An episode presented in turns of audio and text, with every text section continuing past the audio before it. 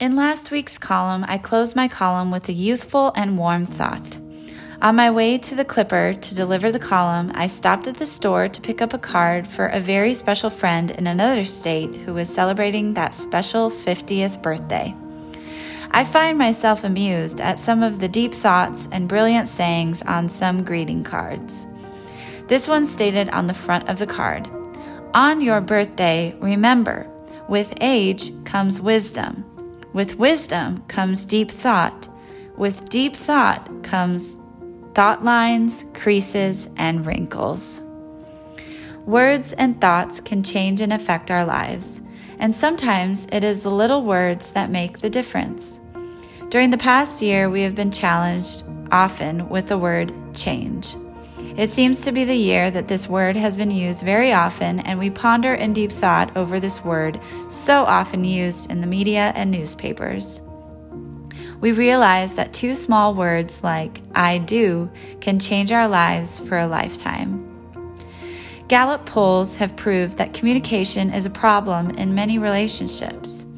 I am reminded of the young woman who sought legal counsel because she felt there was no other solution to her communication problems but to get a divorce.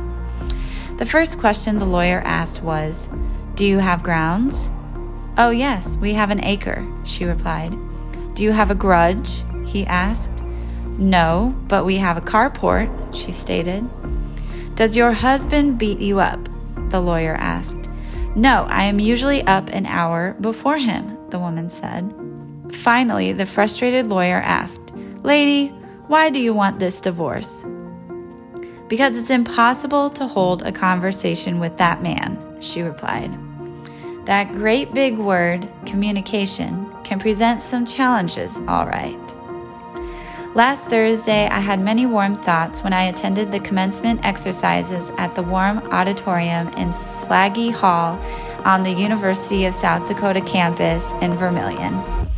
Listening to the commencement address by John W. Larson, Professor Emeritus of Law, communicate to his audience on the topic, What is Success? brought my mind to many thoughts. And as I saw some international students receive their degrees, my thoughts went down memory lane as I remembered the many students I had been mum and international grandma to while they received their education in the States. It has been a real joy to hear from them throughout the years after they have returned to their homeland and become leaders and educators for their people. They have been my colleagues too and continually ex- inspire me as we communicate with one another across the miles. It was just a year ago that I graduated with many of them at the University of Nebraska in Lincoln.